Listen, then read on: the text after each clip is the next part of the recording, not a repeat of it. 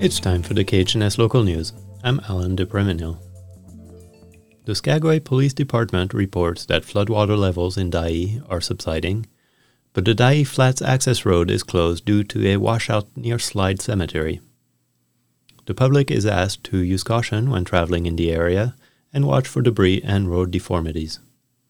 For the most recent update, call 983 2232. In Haines, a new commissioner was elected at last night's Planning Commission meeting. Richard Clements will start serving once the Borough Assembly certifies the vote. Also discussed were potential rules for snow storage. Discussion regarding the proposed helipad at 25 miles have been reported to the next meeting on November 10th.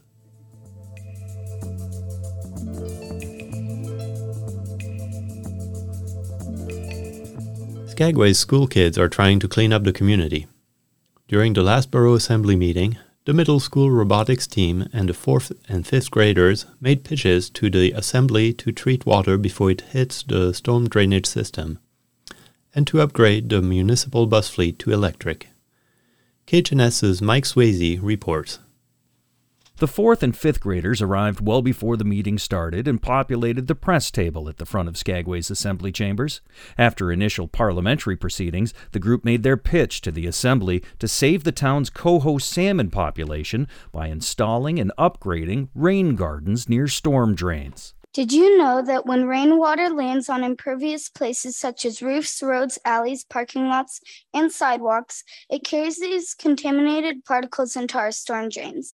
The kids went on a field trip with Skagway Traditional Council's environmental coordinator to see a rain garden that's already been installed. Rain gardens are described as depressions, usually between a gutter and a sidewalk, that are dug out and then filled up with big rocks all the way to small rocks.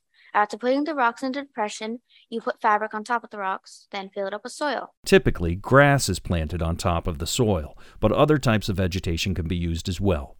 The contaminated water can run through the rain gardens, filtering out chemicals that could prove dangerous for salmon habitats.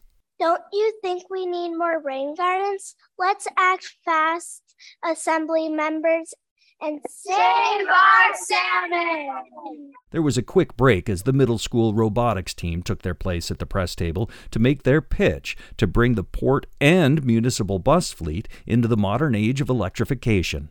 We are the Skagway School Middle School Robotics Team, the Spark Sharks, Team 46069.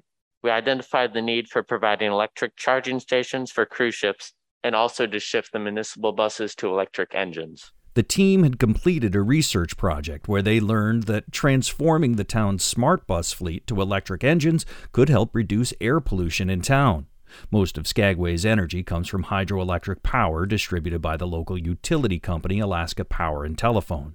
They even had a suggestion for funding the endeavor.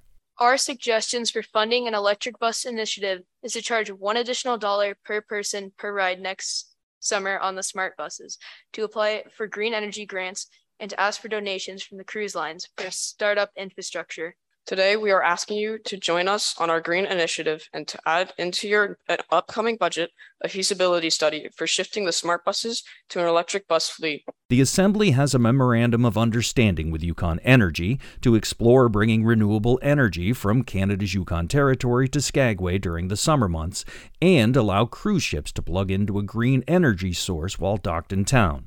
That project is still in its conceptual stage.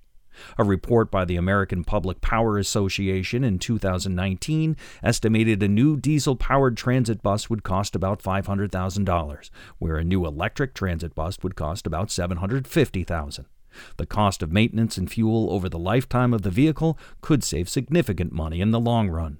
Nearby Juneau, Alaska began using its first electrically powered transit vehicle in 2021. Reporting from Skagway, I'm Mike Swayze.